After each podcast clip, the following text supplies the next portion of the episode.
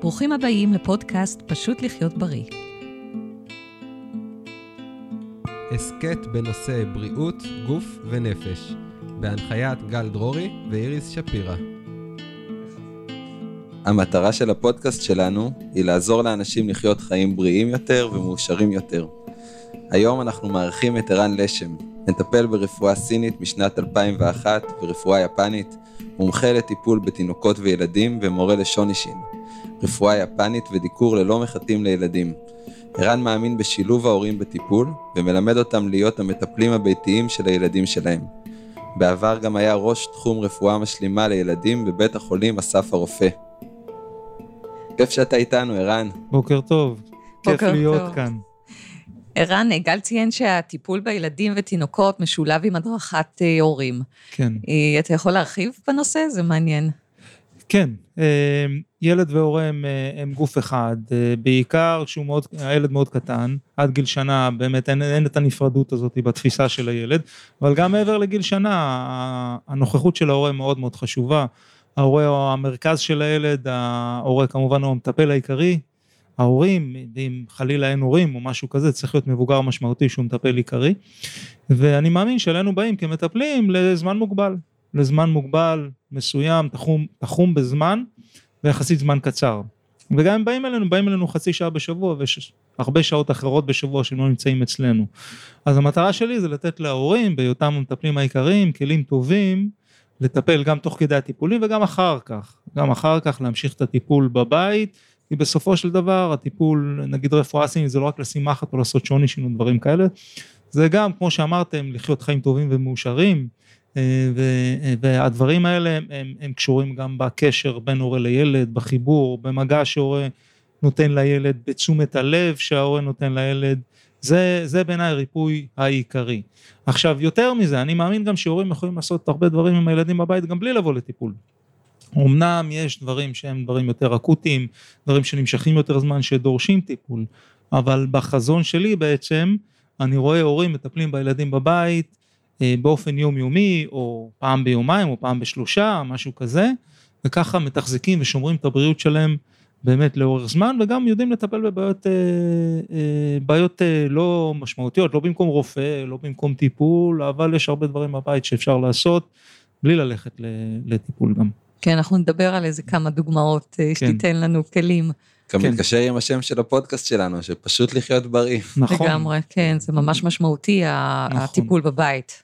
נכון, וזה גם הרבה יותר פשוט ממה שאנחנו חושבים, כי כבר יש לנו את זה, נולדנו עם זה.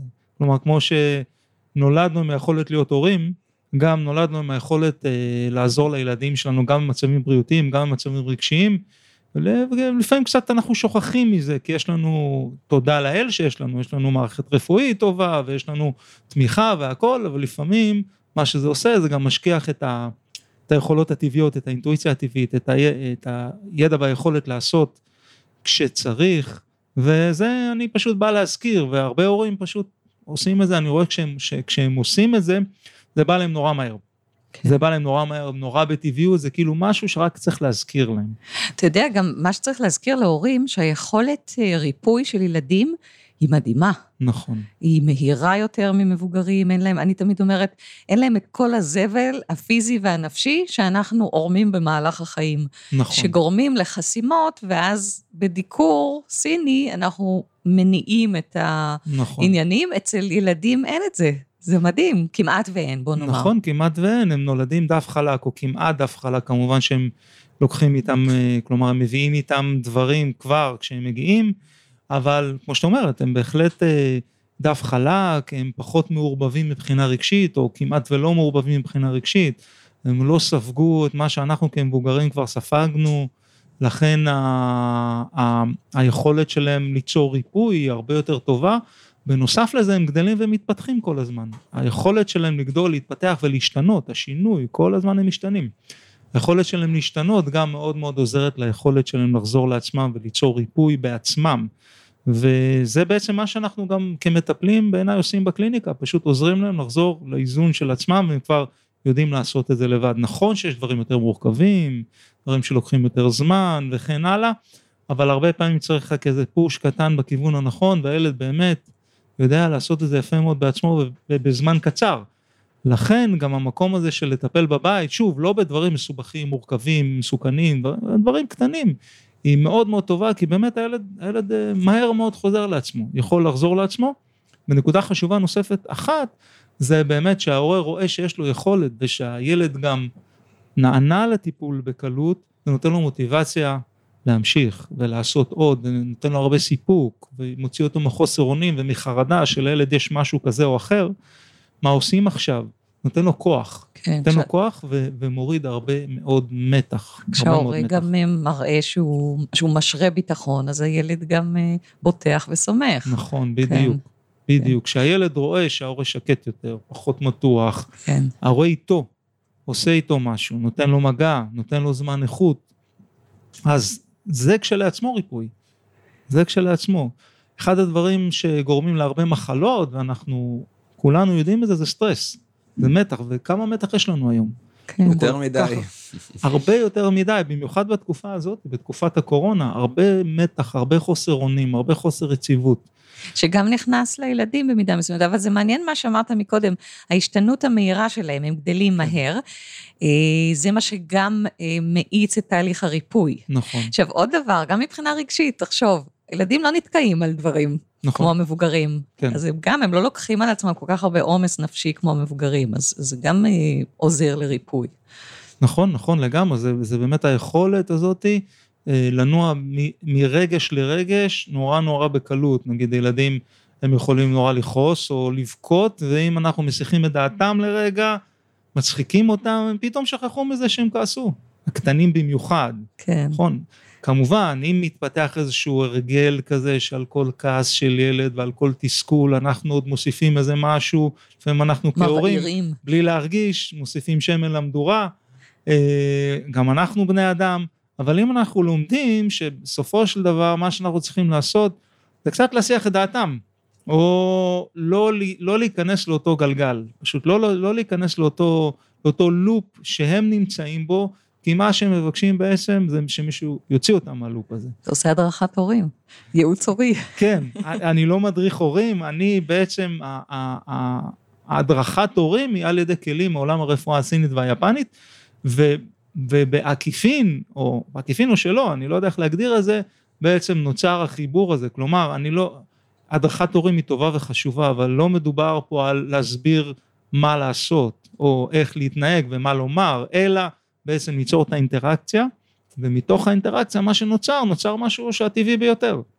הטבעי ביותר שכולנו כבר יודעים, לא צריך אפילו ללמד את זה, ברגע שיש את המגע, ויש את הזמן איכות, ויש את השקט הזה ביחד, ושמים את הטלפון בצד, נוצר משהו שם, נוצר, אנחנו נזכרים בכמה כיף להיות ביחד, כמה זה פשוט, כמו שאתם אומרים, פשוט לחיות בריא, זה נורא נורא פשוט, פשוט להקדיש 10 דקות ביום, זה הכל, לא צריך להקדיש שעות, 10 דקות ביום, אוקיי, ואיפה אנחנו ב10 דקות האלה? אין לנו זמן, אז נשים את הטלפון בצד ל10 דקות, ויהיה לנו 10 דקות. בטח ובטח כשהילד צריך להחלים. נכון. ערן, אני מכיר אותך הרבה שנים, וזכיתי גם ללמוד אצלך שוני שין, לשמחתי, שזה משהו גם שאני נהנה גם משלב עם הילדים אצלי בבית, וגם בקליניקה, ואני חושב שזאת הזדמנות מצוינת לשמוע את הגישה שלך, ואת הגישה של בעצם רפואה סינית, רפואה יפנית, לטיפול בילדים. כן. ואולי נתחיל הזכרנו כבר כמה פעמים את המילה הזאת, שרוב האנשים לא מכירים אותה. מה זה שוני שין? כן, אוקיי, שוני שין היא שיטת טיפול שפותחה ביפן, באמצע המאה ה-17, התרגום המילולי שלה הוא מחתים לילדים קטנים, למרות שלא מדובר בהחדרת מחתים כמו שכולנו מכירים, שעושים בטיפול בדיקור, את המחתים בעצם מה שמחליף את המחת הרגילה, זה כלי מתכת קטנים, שאיתם עושים מעין גירוי בצורה של שפשוף, או תפיחה מאוד מאוד בעדינות על גבי האור, וככה מה שאנחנו עושים זה בעצם מבסטים ומאזנים את הזרימה של הצ'י, של האנרגיה, בערוצי האנרגיה במרידיאנים, על פי התפיסה הסינית והיפנית, ויסות ואיזון של זרימת ערוצי הצ'י בערוצי האנרגיה במרידיאנים, בעצם מביאה לאיזון, ואיזון מביא לבריאות, וזה בעצם מה שאנחנו עושים. היתרון הגדול של השיטה הוא הידידותיות שלה, כלומר זה מאוד ידידותי, ילדים מאוד מאוד אוהבים את זה, זה כמו משחק בשבילהם, זה משהו שמרגיש נעים, וזה חלק מהטיפול. כלומר, אנחנו לא רוצים לטפל כשהילד נמצא בפחד, או במתח, או באיזשהו סוג של חרדה מסוג הטיפול. ושוני שילדים שמחים לבוא, הם רוצים לבוא, אפילו הם מבקשים לבוא, כי זה משהו שמאוד נעים להם. ובנוסף, זה גם איזשהו, דיברנו על זמן איכות עם ההורה, זה גם זמן איכות עם ההורה. אפילו, יש לי מטופלים שבאים, רוב המטופלים שלי באים מהאזור, אבל יש מטופלים שבאים מכל מיני מקומות אפילו רחוקים, וזה אפילו זמן הנסיעה עם ההורה, אחד על אחד, הרבה פעמים, זה משהו שנותן המון לילד, במיוחד במשפחות שיש כמה ילדים, שאין כל כך את הזמן הזה, אז יש איזשהו זמן איכות עם ההורה, אתמול התקשרה אליי איזה מישהי משעה נסיעה אולי ממני, משהו כזה, וילדה שהיא ילדת סנדוויץ' באמצע, ויש לה חרדות, אוקיי, ילדה חרדתית והכל התגבר בחודשים האחרונים, באמת זה לא מפתיע, אצל הרבה מאוד ילדים בחודשים האחרונים או בשנה האחרונה בעצם התפתחו כל מיני דברים שקשורים לפחדים, חרדות, חוסר שקט, כל התקופה הלא יציבה הזאת, ודיברנו על זה שבעצם אין לה מספיק זמן עם האמא, כי יש תינוק קטן ויש עוד ילד גדול, בדרך כלל תשומת הלב הולכת לשם, ואז ילדים שהם רגישים, במיוחד אלה שהם רגישים, שצריכים את התשומת לב הזאת, לא מקבלים אותה, הם מפתחים כל מיני סימפטומים, בין אם זה סימפטומים רגשיים, פחד, חרדה או דברים כאלו, בין אם זה סימפטומים פיזיים, כמו כאבים או כל מיני דברים כאלה, מפתחים את הסימפטומים האלה הרבה פעמים כדי לאותת להורה, או כדי לאותת למטפל הקרוב, שזה בדרך כלל ההורה, שוב, שהם צריכים אותם, הם צריכים אותם יותר. הזכרת מקודם שהילדים אפילו מבקשים את זה, כי זה זמן איכות, וזה באמת משהו, בעיקר סביב כזה, לא יודע, 2.5 עד 5, אני חושב זה יותר דומיננטי, שלפעמים הורים באים, ואז הם מסבירים, הילד אמר שצריך לבוא לגל, כי הם ממש מבקשים את זה, הם יודעים שאם עכשיו משהו לא מאוזן אצלם, יש איזשהו מופע של מחלה, איזשהו שיעול חזק, אז הם יודעים שהם צריכים איזשהו...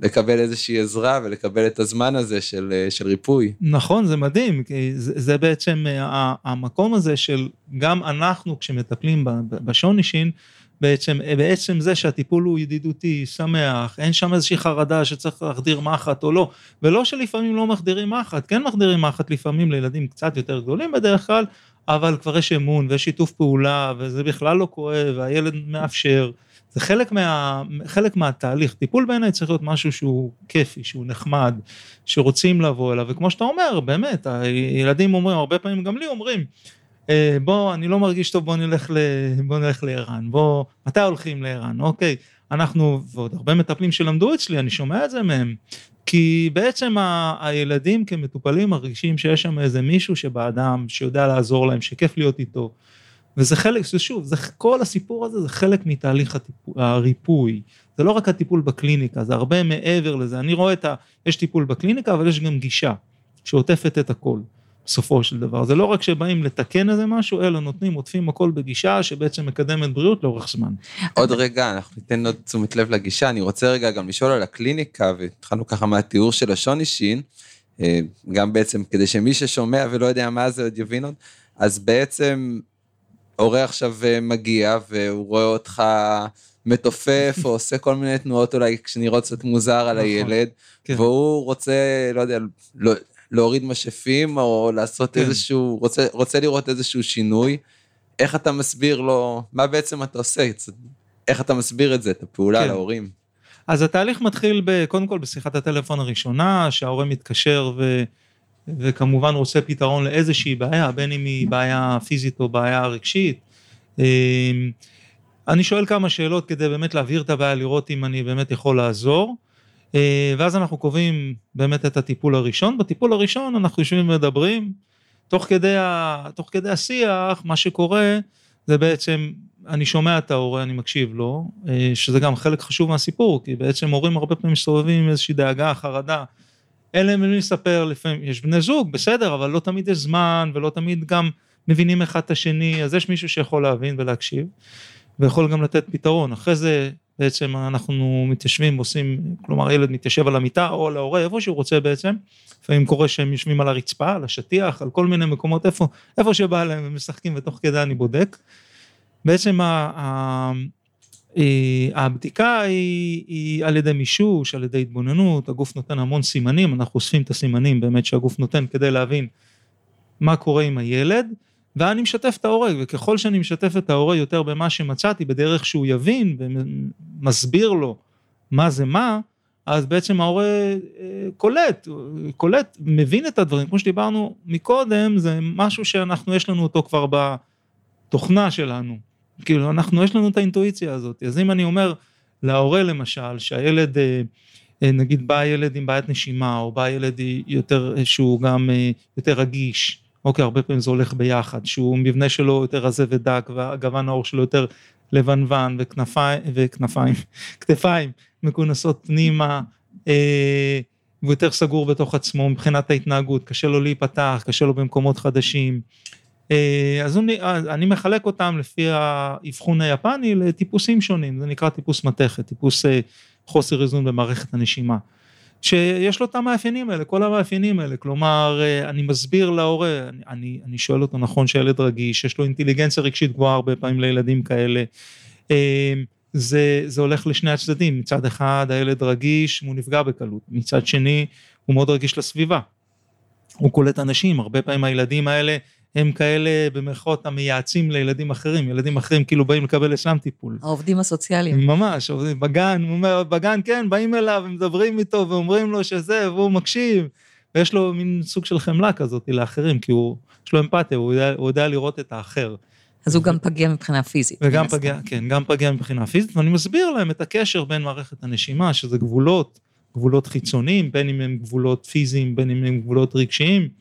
שמערכת הנשימה קצת חלשה, אז הגבולות החיצוניים קצת חלשים, ואז גם דברים חודרים פנימה רגשית, אז גם יש לטוב ולפחות טוב, כלומר הילד פגיע יותר מצד שני, אם הוא פתוח יותר, הוא יכול לקלוט יותר מהסביבה, הוא יכול לקלוט, החושים שלו פתוחים הרבה יותר, אז ההורים הרבה פעמים מבינים, אומרים כן, הוא ככה, הוא כזה וכזה, באמת הוא כזה וכזה, ואז זה מתחבר להם, ואז כשאני מתחיל לטפל, הם כבר הרבה יותר מבינים, ואני מתחיל להסביר את מה שאני עושה, ומסביר שבעצם מה שאני עושה נועד לחזק את מערכת הנשימה, למשל, אם ילד בא, עכשיו אני מטפל הרבה בילדים עם בעיות נשימה, ילד עם ענייני נשימה, הוא באמת קלאסי, מאוד מאוד דק,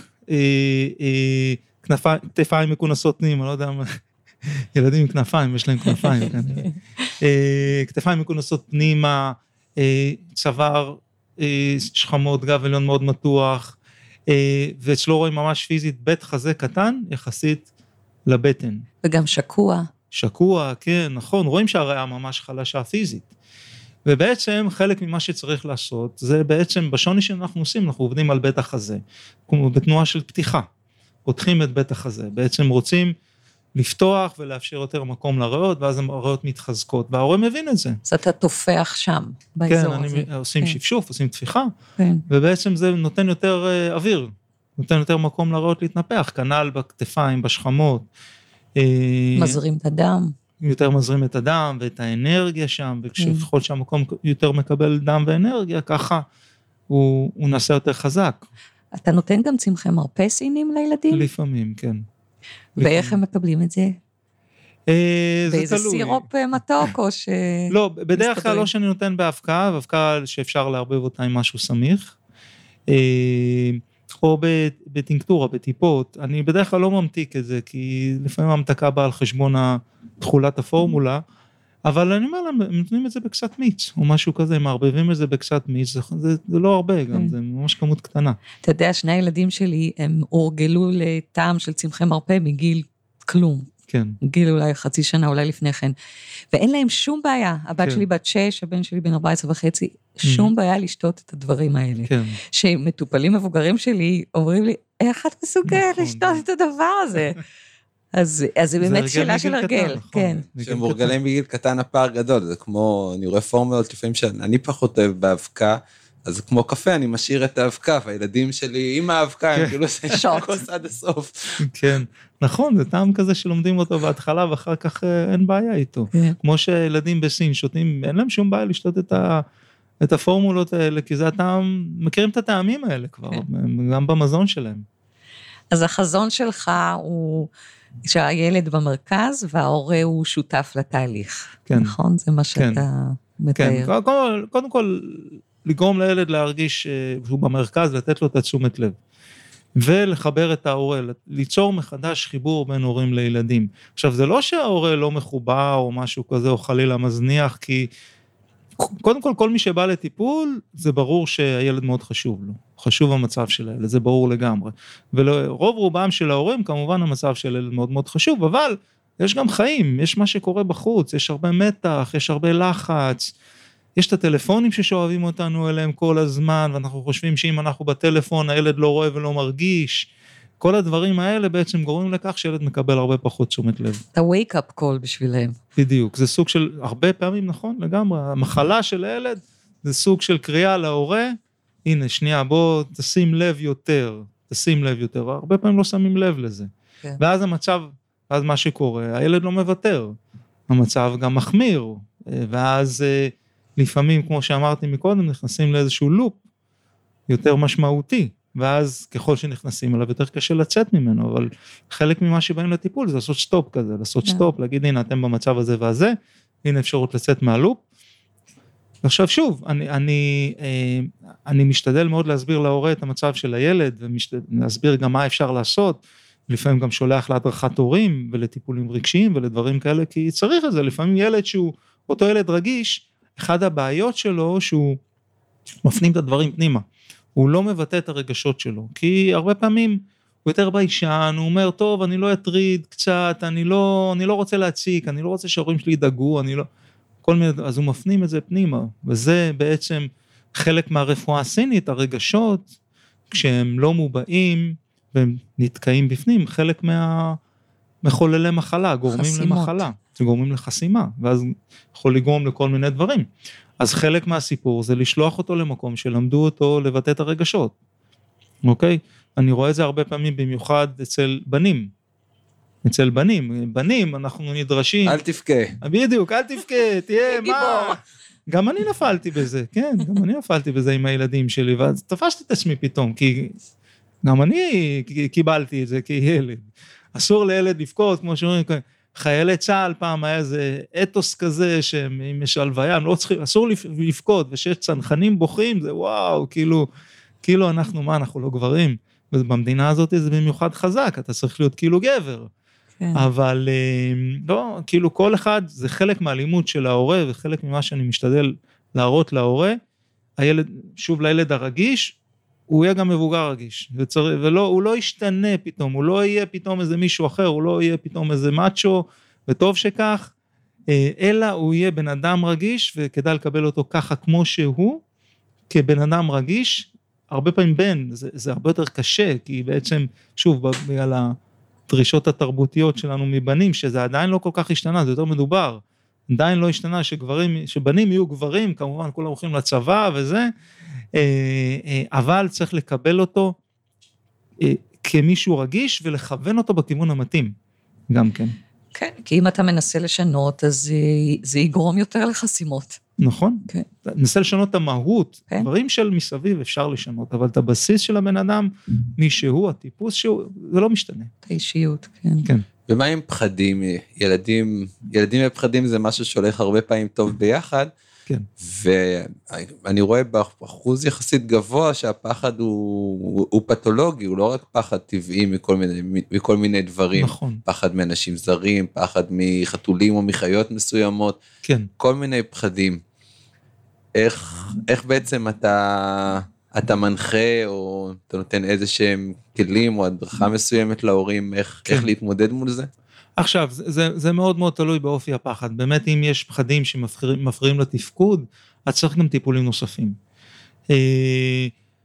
אני ברמה של הדרכת הורים, זה לא המקצוע שלי, כלומר אני נותן מההתנסויות שלי ומניסיון שלי, וניסיון שלי בתור הורה כמובן, אבל אני משתמש בכלים מעולם הרפואה הסינית בעצם, אם אנחנו מסתכלים על פחדים, יכול להיות המקור שזה הקלאסי, זה בכליות, יכול להיות משהו שם, ביכולת הזרימה של הכבד, לא כך נע כמו שצריך, יכול להיות משהו שקשור במערכת הנשימה ברגישות יתר, יכול להיות בכל מיני דברים, יכול להיות דאגת יתר שזה קשור במערכת העיכול ובתחול, אז צריך לראות בהתאם למה קורה. עכשיו, המקום של המקום הזה זה באמת לתת להורה לעבוד בבית על אותם מקומות שבעצם הם שורש הבעיה של הפחד. למשל, אם אנחנו מדברים על הכליות, אז הרבה פעמים אנחנו נרגיש שהגב התחתון יותר קריר, או שלפעמים יש סיור בגב תחתון, רק בגב תחתון, אז נגיד זה המוקד של הכליות, אז תהיה שם עבודה על האזורים האלה, או גם על בטן תחתונה, בכלים הביתיים, יש איזו ערכת טיפול ביתית שפיתחתי. שהיא מקסימה. כן, תודה. משהו חמוד כזה. כן, חבל שלא הבאתי. זה נקרא דקדוגים מחזקים, ופיתחתי אותה בגלל שאחרי הרבה שנים שנתתי להורים טיפול ביתי, רציתי לתת טיפול יותר רחב. כלומר, לתחזוקה לאורך זמן. אז עובדים על הגב התחתון, לפעמים מחממים את הגב התחתון, לפעמים פשוט משפשפים עם היד את הגב התחתון, אם זה למשל מדובר על קשר למערכת הנשימה, אז העבודה היא בעיקר על הגב העליון. כלומר, מה שאנחנו רוצים לעשות, אם יש, נגיד, פחד הוא פתולוגי, הוא ממש פוגע בתפקוד, אז אם אנחנו מסתכלים על זה בראייה הסינית, אנחנו רוצים לראות באמת מה המקור שלו, ולשפר שם את הזרימה, לחזק את האלמנט הזה. ואז בעצם אם אנחנו מחזקים את הכליות, בעצם, אז יכול להיות שפחד שמקורו בכליות, שזה באמת הבסיס, הפחד יהיה פחות דומיננטי, פחות משמעותי.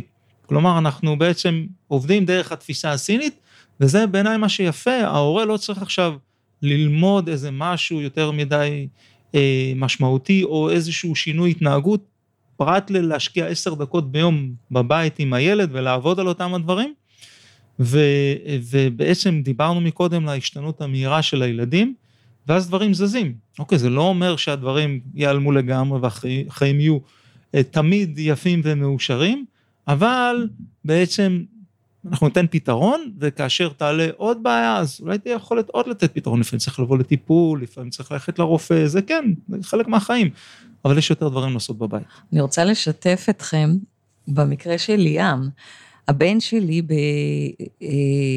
לפני גיל 9, פתאום נורא נורא נורא פחד מהמון דברים, אני זוכרת אפילו, הוא נסע לי איזו חופשה עם האבא שלו ואחותו הגדולה, לצרפת, ליורו דיסני, והם עמדו שעות בתור, ובדקה לפני שהם עלו למתקן, לא, אני לא רוצה, אני פוחד, וזה היה נורא נורא דומיננטי אצלו, פתאום. כן. שור עינף, כמה חודשים אחרי כן, הוא חלה בסרטן כליה. מה את אומרת? ואני, כל פעם אני ככה נזכרת בזה, ואני אומרת, כמה הרפואה הסינית חכמה. כן. זה מדהים. אז זו דוגמה, כלומר, מאוד, מאוד חדה על המקום הזה של הקלאסיקה הסינית, אומרת, פחד משפיע על הכליות. כן.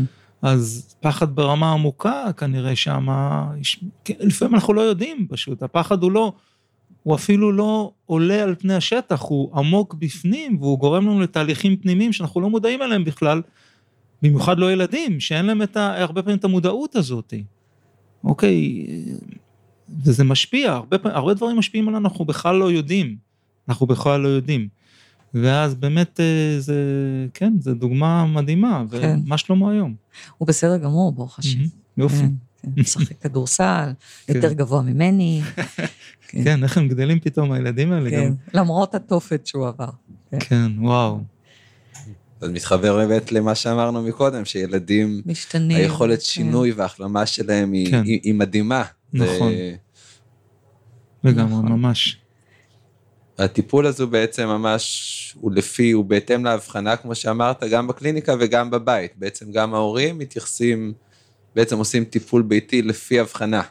כן, יש לטיפול הביתי כדי לפשט אותו כמה שאפשר, וכדי לא לסבך את ההורים, יש טיפול שהוא טיפול כללי, נקרא מערכתי, כמו טיפול לשון נשין המערכתי שאנחנו עושים, שהוא בעצם לביסות ואיזון מערכתיים כלליים, ולאחר מכן הם עובדים על הבעיות הספציפיות. יש שם גם חלק שבעצם מדבר על מלמד את ההורים איך להבחין את הילד בבית.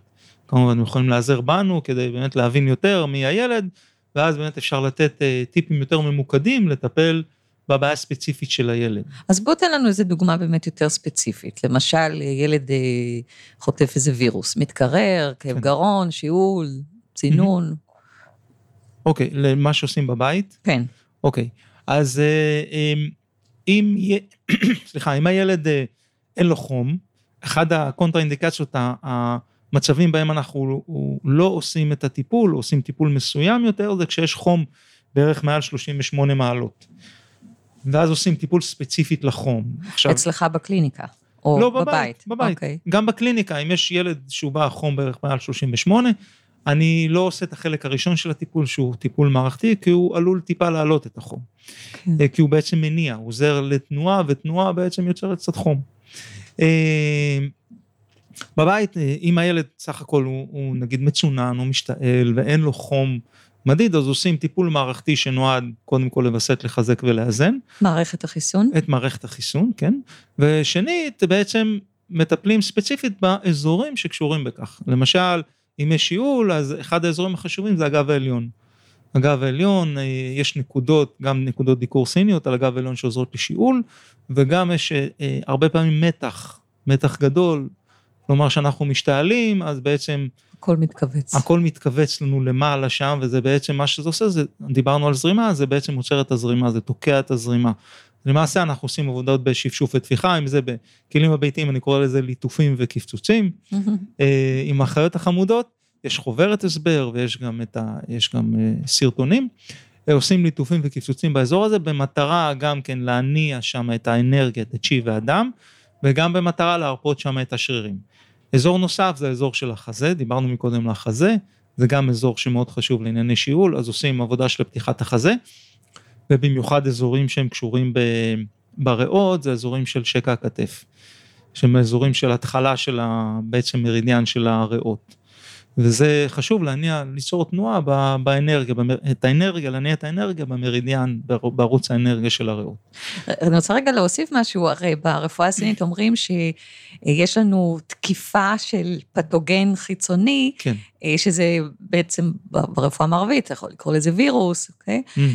דרך הבסיס הצוואר. נכון. ואז הרבה פעמים מבוגרים יותר, פחות צעירים, יש להם כאב ראש, מתחילים עם כאב ראש, ואחר כך כל הסימפטומים הנלווים. אז כשאתה עושה את הדקדוגים כפצוצים וכל אלו, אז אתה גם עושה את זה באזור הזה, בבסיס הגולגולת. בעצם נכון, שם נכנסת, נקרא, הרוח החיצונית, תוקף אותנו, הפתוגן החיצוני, המקומות האלה, אז כן, גם שם עושים את הדברים האלה, אחד העדויות לכך, גם מערביות, זה מאוד מעניין, זה אזור שיש בו הרבה קשריות לימפה, וכשיש התקררות, כשיש הצטננות, נזלת, דברים כאלה, אז יש הרבה קשריות לימפה, במקומות האלה, יש תגובה מסוימת ממש של הגוף באזור הזה, לכך שנכנס שם הפתוגן, חיידק וירוס, או מה שלא יהיה, בהתנפחות של בעלותות הלימפה, אנחנו יכולים לראות ילדים שחולים הרבה, בעצם המערכת של הלימפה בצוואר מאוד מגיבה, כלומר, היא נוטה להיות תפוחה לאורך זמן, וזה כולל ילדים שיש להם הרבה נזלת, ילדים שנוזלים באוזניים, עם שקט שלישי, שמערכת הנשימה העליונה, דרכי הנשימה העליונות, מאוד מאוד גדושים. אחד העדויות לכך גם כן, זה למערכת חיסונית, חלשה יותר, זה גם מערכת הלימפה, שהיא מערכת שיש בה פעילות יתר, הרבה פעילות תפוחה, אז מה אתה עושה עם זה? באמת זה מעניין לשמוע. אז זהו, אז מה שאנחנו עושים בעצם זה גם עבודה על המערכת הלימפטית, מתפיחות קלות, ולפעמים גם הליטופים האלה, השפשוף הדין. אז אתה מראה בבית איפה באמת מרוכזות הבלוטות האלה. כן, שבאים, אחד הדברים באמת שאני מאוד בעד להראות להורים על הגוף של הילד מה קורה. אז כשהם באים אליי לקליניקה, אז בעצם אני אומר להורה, אני מוצא בלוטות לימפה, אני נותן להם להרגיש. ואז אני מסביר מה זה, ואז בעצם נוצרת הבנה, כשההורה מבין, בעצם הוא לא נמצא באיזשהו סוג של הרפל, מה זה הטיפול המוזר הזה וכן הלאה, יש פה משהו באמת שאפשר להבין אותו, אפילו בשפה של הרפואה המערבית, שכולם מוחשי. בדיוק מוחשי לגמרי, ולמשש אותו, וגם לעקוב אחריו, אני אומר להורה, כאשר בלוטות הלימפה היו פחות תפוחות, זה אומר שיש פחות נוזלים, זה אומר שמערכת החיסונית גם התחזקה. או למשל, אני נותן לו להרגיש, הרבה פעמים יש מצב, אצל ילדים, בייחוד אלה שיש להם הצטברות בדרכי הנשימה, או ילדים שלחילופין, יש להם קשיים רגשיים, או בעיות קשב וריכוז, או עניינים של התנהגות, הרבה פעמים הגב העליון, הרבה יותר חם מהגב התחתון. כי בעצם ברפואה הסינית יש יין ויאנג, יאנג זה אנרגיה וחום, ויין זה יותר חומר וקור, אז למעשה ילדים יש יותר אנרגיה חמה. נכון, הם כל הזמן רצים ומתרוצצים, ויש להם אנרגיה בלתי נגמרת, יש להם הרבה אנרגיית יאנג, אנרגיה חמה, וחום נוטה לעלות למעלה, ובעצם אנחנו מרגישים, הרבה פעמים גב עליון חם יותר מהגב התחתון, זה אומר יש הצטברות למעלה, וחוסר יכולת להוריד למטה, את הדברים. אצל ילדים עם בעיות התנהגות, קשב וריכוז, דברים כאלה, זה אני אומר להורא, וזה פשוט להבין. זה בעצם, אתה רואה שחם מאוד למעלה, תאר לעצמך שכל הזמן אתה היית מרגיש בראש חום. לא היית, לא היית חסר שקט, לא היית רוצה כל הזמן לפוגג את זה. זה מה שהילד עושה, שהוא חסר שקט. הוא רוצה בעצם לפוגג את האנרגיה הזאת שתקועה, והחום שתקוע למעלה. אז הוא בעצם עושה דברים כל הזמן, הוא חסר שקט. אני אומרת לעשות אמבטיה לכפות רגליים, חמה כזאת, כמה טיפות של שמן לבנדר. מצוין, מצוין. ואז בעצם מה שאנחנו עושים בשעון אישין, וגם בטיפול הביתי, זה לעזור לחום הזה להתפוגג ולרדת למטה יותר. ואז אני אומר להורא, הוא נותן לו להרגיש, הוא אומר באמת זה ככה, ואז הוא מבין את הסיפור הזה. או שגם ילדים שוב עם הצטברות למעלה, בדרכי הנשימה העליונות, גם אגב עליון חם יותר. יש יותר הצטברות למעלה. אז בעצם אנחנו אומרים, שאם בעצם, שחלק מהסיפור זה בעצם לאזן גם את העניין הזה, וכשהאנרגיה תרד למטה, המצב יהיה טוב יותר, ואז יש להם אינדיקציה, הם יכולים לבדוק, גם כן בעצמם. ואז זה הרבה יותר מובן, כי כמו שאמרת גל, זה משהו מאוד מוחשי. אתה יודע, גל, זה מזכיר לי בפרק שעם רוני נייס, היא דיברה על הסייקל הנשי, והיא אומרת, כיום המון אנשים יוצאים החוצה, לחפש תשובות, אבל בעצם התשובות נמצאות בתוכנו, נכון. וצריך לסמוך עלינו, וגם צריך לסמוך על הילדים, שיש להם את היכולת ריפוי הזו. וגם. ולא כל הזמן לצאת החוצה, ואנטיביוטיקה וכדורים בדיוק. וסירופים וכן הלאה.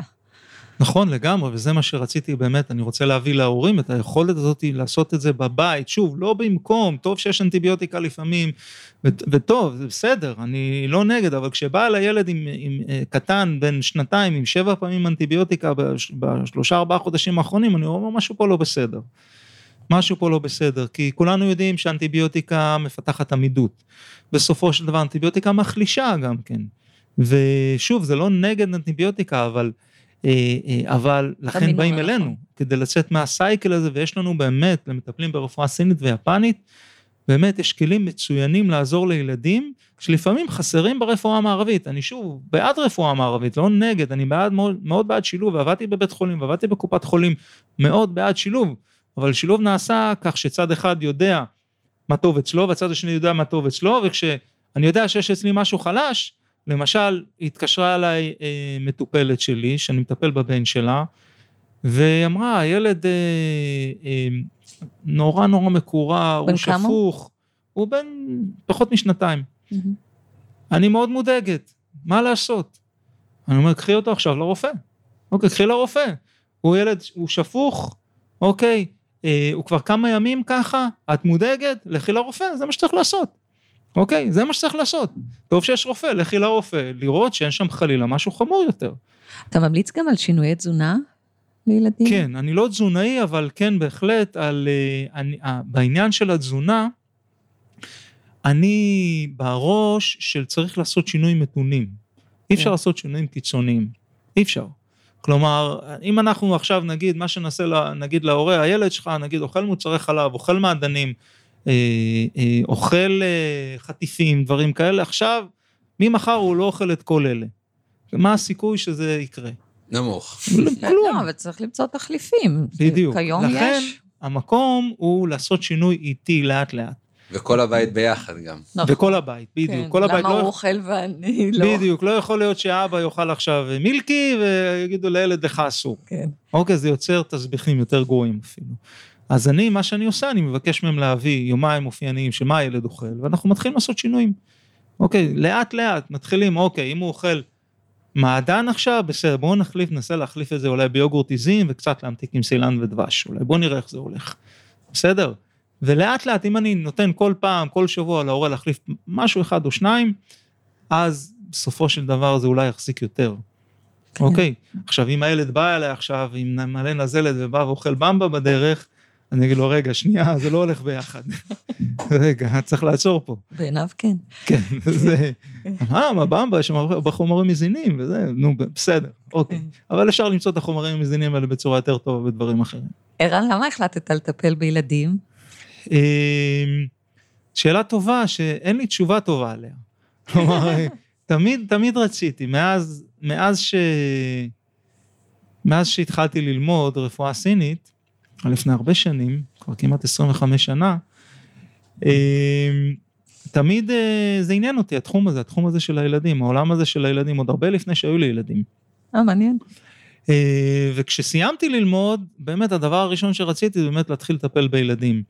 אבל היה לי קצת חששות בעניין של הדיקור לילדים, לעשות להם ממש דיקור. כשלמדתי רפואה יפנית, בערך ב-2005, אז פגשתי את השוני שם, גם זה הרפואה יפנית למבוגרים, המורה שלנו לימד אותנו, הוא עשה קורס שונשין פעם, הוא הציג לנו את זה, לא לימד אותנו, והתחלתי, אמרתי, וואו, הנה כלי שבאמת יכול לתת פתרון במקום מחט.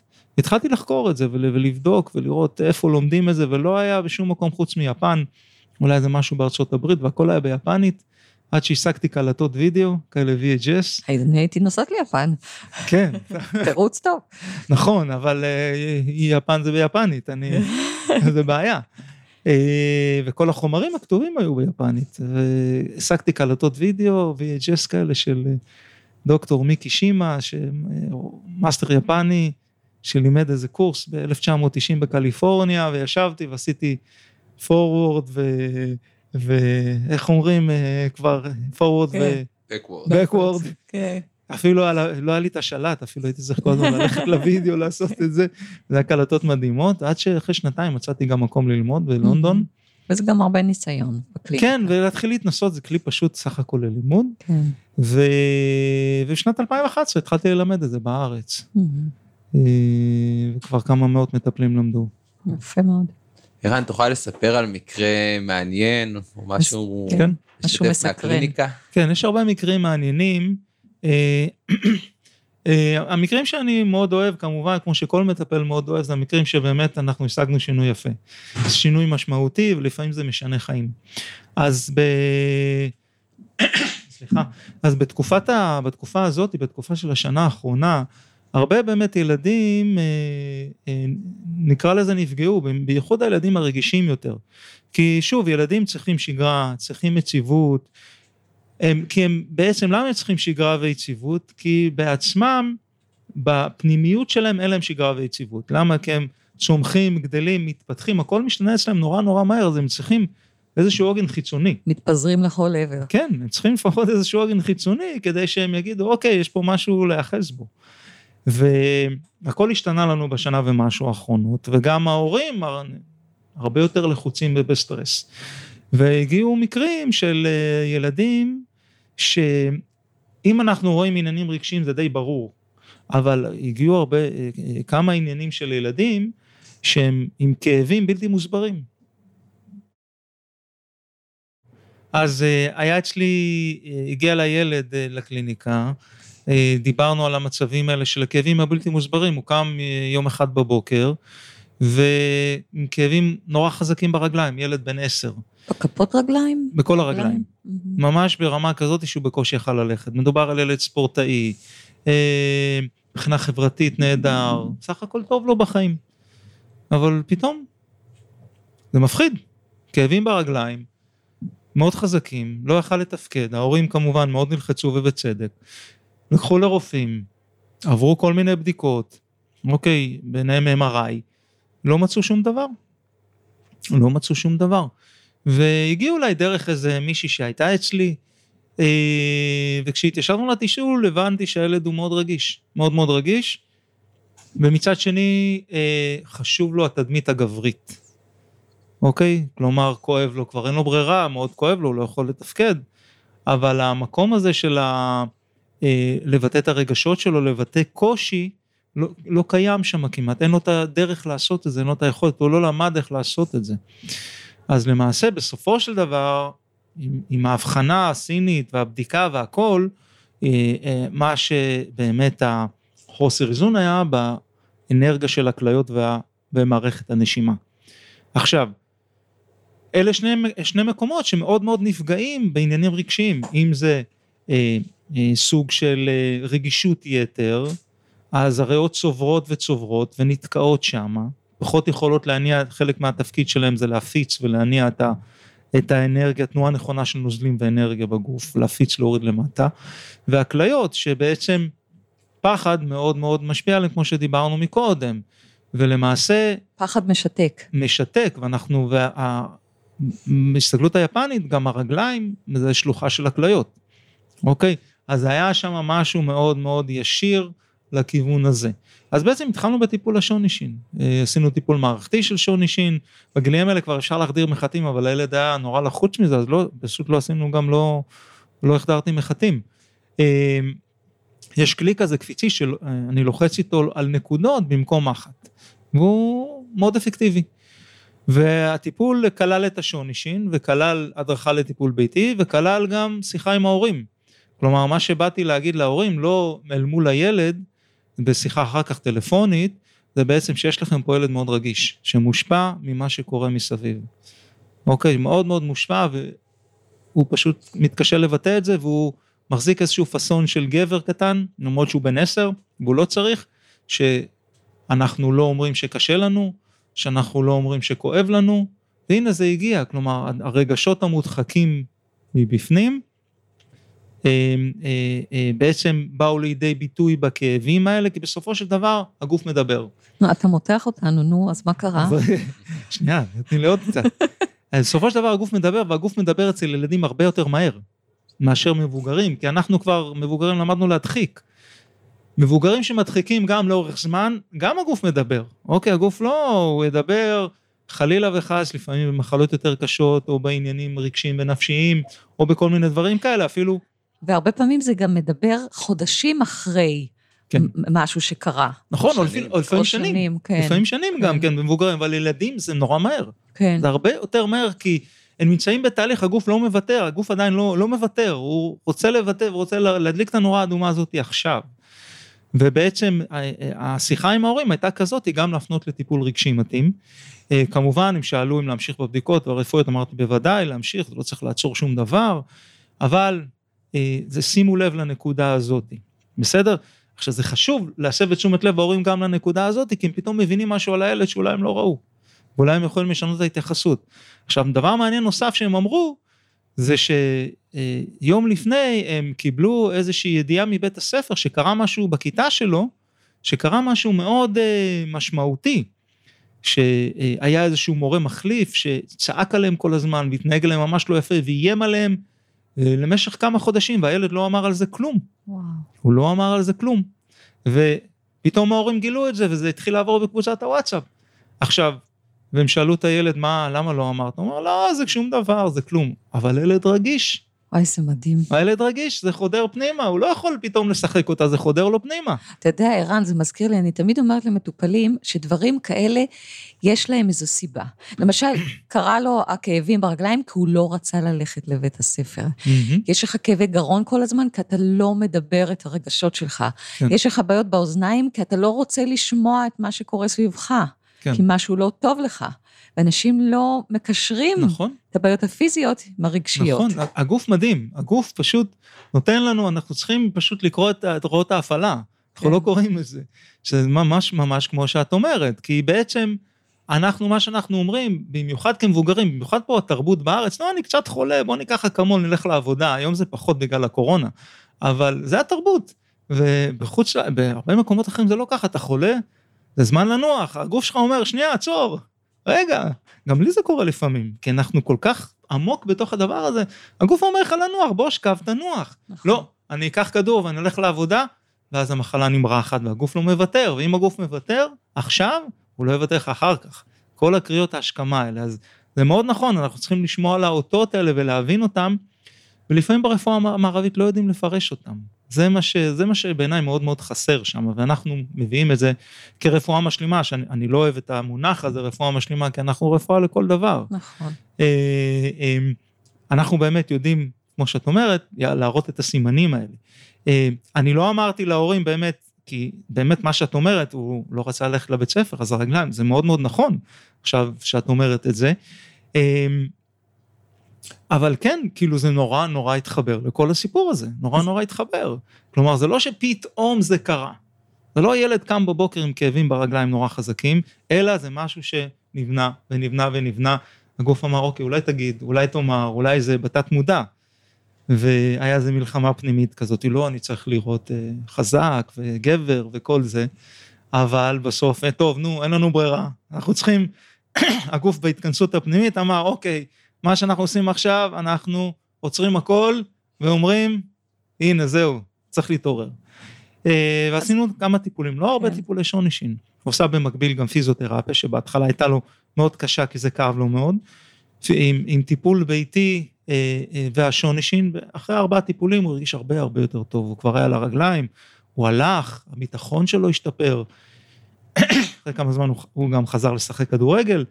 בעצם מה שעשינו זה חיזקנו אותו, אוקיי, זה חיזקנו את האנרגיה שלו, את הצ'י של הכליות ושל הריאות, וסירקולציה. המשכנו, עשינו סירקולציה טובה של אנרגיה ודם, כי נתקע. זה נתקע שם. כן, הוא גם הרגיש שמקשיבים לו. בדיוק, והתחילו להקשיב לו. כן. התחילו להקשיב לו, הייתה שם המלצה באמת לטיפול רגשי, ולטיפולים כאלה ואחרים, כי בעצם למה ללכת לטיפול רגשי? כי הילדים האלה צריכים לקבל את הכלי לבטא את הרגשות. כלומר, אין אותו, אני לא יכול לתת להם את הכלי הזה, אני כן יכול, כן, לבסט, להניע, לחזק, לחבר אותם יותר לעצמם על ידי כך, אבל הם צריכים ללמוד ממש, כמו שלומדים בבית ספר, איך לדבר, איך לבטא את הרגשות, איך לומר את מי שאני, מה שאני מרגיש, בלי שפתאום אני כאילו יתאפס כחלש. ערן, מה המסר שהכי חשוב לך שיעבור למאזינים? בסופו של דבר, הילדים שלנו הם הדבר הכי הכי יקר לנו, בלי ספק בכלל. מה שאני הייתי רוצה להעביר להורים, זה באמת את המסוגלות שלהם, את היכולות שלהם, כל הורה יכול באמת להיות המטפל הביתי של הילד, שלא ברמה של מטפל כמונו, או רופא, או משהו כזה, זה לא הכוונה. כל אחד יכול להיות במקצוע שהוא גם אחר, לחזור הביתה, לבלות 10 דקות ביום עם הילד שלו בבית, והרבה פעמים ממש לשנות את המציאות, ממציאות של אולי כאבים, או כל מיני מחלות כאלה ואחרות, או בעיות רגשיות, למציאות אחרת, שהיא גם נובעת מהטיפול עצמו, וגם נובעת מהשקעת הזמן עם הילדים בבית, עם הטלפון בצד, למרות שלפעמים אנחנו עייפים, דברים כאלה, אני יכול לומר שכשאנחנו מגיעים, ואנחנו יושבים ועושים את הדברים האלה, לפעמים אנחנו מתמלאים באנרגיה אפילו. במקום לקחת את הטלפון ל10 דקות, מה שעוד יותר מרוקן אותנו מאנרגיה, להיות עם הילדים 10 דקות, לשחק איתם, לעשות את הטיפול הביתי, ביחד, ואז תראו איך כולם מרגישים יותר טוב, ולפעמים הערב נראה אחרת. אז באמת כל הורה יכול. ערן, מה בשגרת היום-יום שלך? מרגיש פשוט לחיות בריא? אוקיי, אז כמה דברים. אחד, אני אוהב לטפל ואני אוהב גם ללמד. השגרה שלי עם הילדים שלי, אני גרוש, אני אבא ל3 ילדים, חלק מהזמן אצלי, חלק מהזמן אצל אמא שלהם. לאורך הזמן גם למדתי איך להיות איתם, באמת להיות איתם יותר. והלהיות איתם, זה מאתגר להיות עם 3 ילדים, זה לא פשוט. אבל כשלמדתי איך להיות איתם, זה הרבה פעמים נותן שקט ונותן אנרגיה ונותן כוח. דבר נוסף זה בעצם, אני מאוד מאמין בעולם הרוח, אני מתרגל מדיטציה, לפעמים אני גם בלי קשר לעולם הרוח, אולי עם קשר, קצת רץ לפעמים, אני אוהב לקרוא, וגם לאחרונה למדתי קצת לנוח, שזה גם לא פחות חשוב. ומה גורם לך לאושר? זה דברים קטנים, כלומר, אושר, אני חושב שהאושר באמת, השמחה, היא שמחה, שמחות קטנות, דברים כאלה, לגלות אותם, למשל אתמול הלכתי עם הבת שלי ושיחקתי איתה בכדור בפארק, אוקיי, סתם ככה, כאילו, זה כיף גדול, או שפתאום אני יושב עם אחד הבנים שלי, שהם כבר קצת יותר גדולים, וכמה דקות לדבר, או אפילו מצאתי שהם בגיל הזה אוהבים אפילו להתגושש, זה ממש הפיזיות, זה בעיניי מאוד מאוד חשוב, כי ילדים צריכים מגע, בכל גיל, ובמיוחד בגיל ההתבגרות, בגיל שבו הילדים שלי נמצאים כרגע, צריכים הרבה מגע, למרות שהרבה פעמים זה נראה שהם לא רוצים מגע, אבל הם מאוד מאוד צריכים מגע, זה מאוד מאוד עוזר להם, מצאתי שלפעמים הם צריכים את הפיזיות, הרבה פעמים שהם כבר יותר חזקים ממני, כמעט, אז ההתגוששות הזאת היא מאוד מאוד כיפית, מאוד מאוד, מאוד מאוד טובה, מאוד מאוד עוזרת גם לפרוק דברים, וגם זה סוג של תקשורת שהיא לא צריך לדבר, לא תמיד צריך לדבר, וזה לפעמים אני חושב, על מה נדבר עכשיו, אבל לא, בואו נתגושש קצת, נו, נעשה קצת תאבקות, ואני לא שאני מתאבק או משהו, סתם בשביל מין כיף כזה של מגע, ושל סוג של גם הרגשה, של נוכחות של אחד של השני. אני מאוד שמחה שנגענו במגע, בסוף הרעיון איתך, כי זה לא פחות חשוב מכל מה שאנחנו דיברנו, מגע והקשבה. אז כן. תודה רבה, ערן, היה ממש מעניין. תודה לכם. ואתם המאזינים, אם שמעתם והיה לכם מעניין ותורם, תעקבו אחרינו, שתפו אחרים, למי שבאמת זקוק לעצות הכל כך נבונות שלך. תודה רבה. תודה, ערן, ואיך אפשר לעקוב אחריך? איך אפשר לשמוע על הדברים שאתה עושה? כן, אז קודם כל תודה רבה לכם, אני מאוד נהניתי להיות פה. אפשר לעקוב, אפשר לחפש אותי באתר האינטרנט שלי, חפשו ערן לשם רפואה סינית לילדים. עוד מעט נפתח עוד אתר שמדבר על בעצם על הזמן הזה עם הילדים, הזמן איכות הזה עם הכלים של רפואה סינית. דקדוגים מחזקים, הוא כבר בימים הקרובים עולה, קוראים לו Healthy Children, COIL, שבו יש עוד מידע בעצם לא רק על הקליניקה, לא רק על דברים כאלה, באתר של הקליניקה גם יש בלוג עם עשרות פוסטים שאני כותב, וככה אפשר לחפש אותי גם כמובן בפייסבוק וכאלה. אנחנו נכניס את כל הכישורים בתקציר. תודה. תודה, ערן. תודה רבה. תודה, ביי. ביי ביי. אפשר למצוא אותנו ולכתוב לנו בדף הפייסבוק פשוט לחיות בריא, פודקאסט על בריאות גוף ונפש. אם אהבתם ואתם חושבים שהפרק יועיל לקרובים אליכם, אז שתפו. זה יעזור להם ויעודד אותנו להמשיך ליצור תכנים מעניינים שיסייעו לכולנו, פשוט לחיות בריא. נתראה בפרק הבא.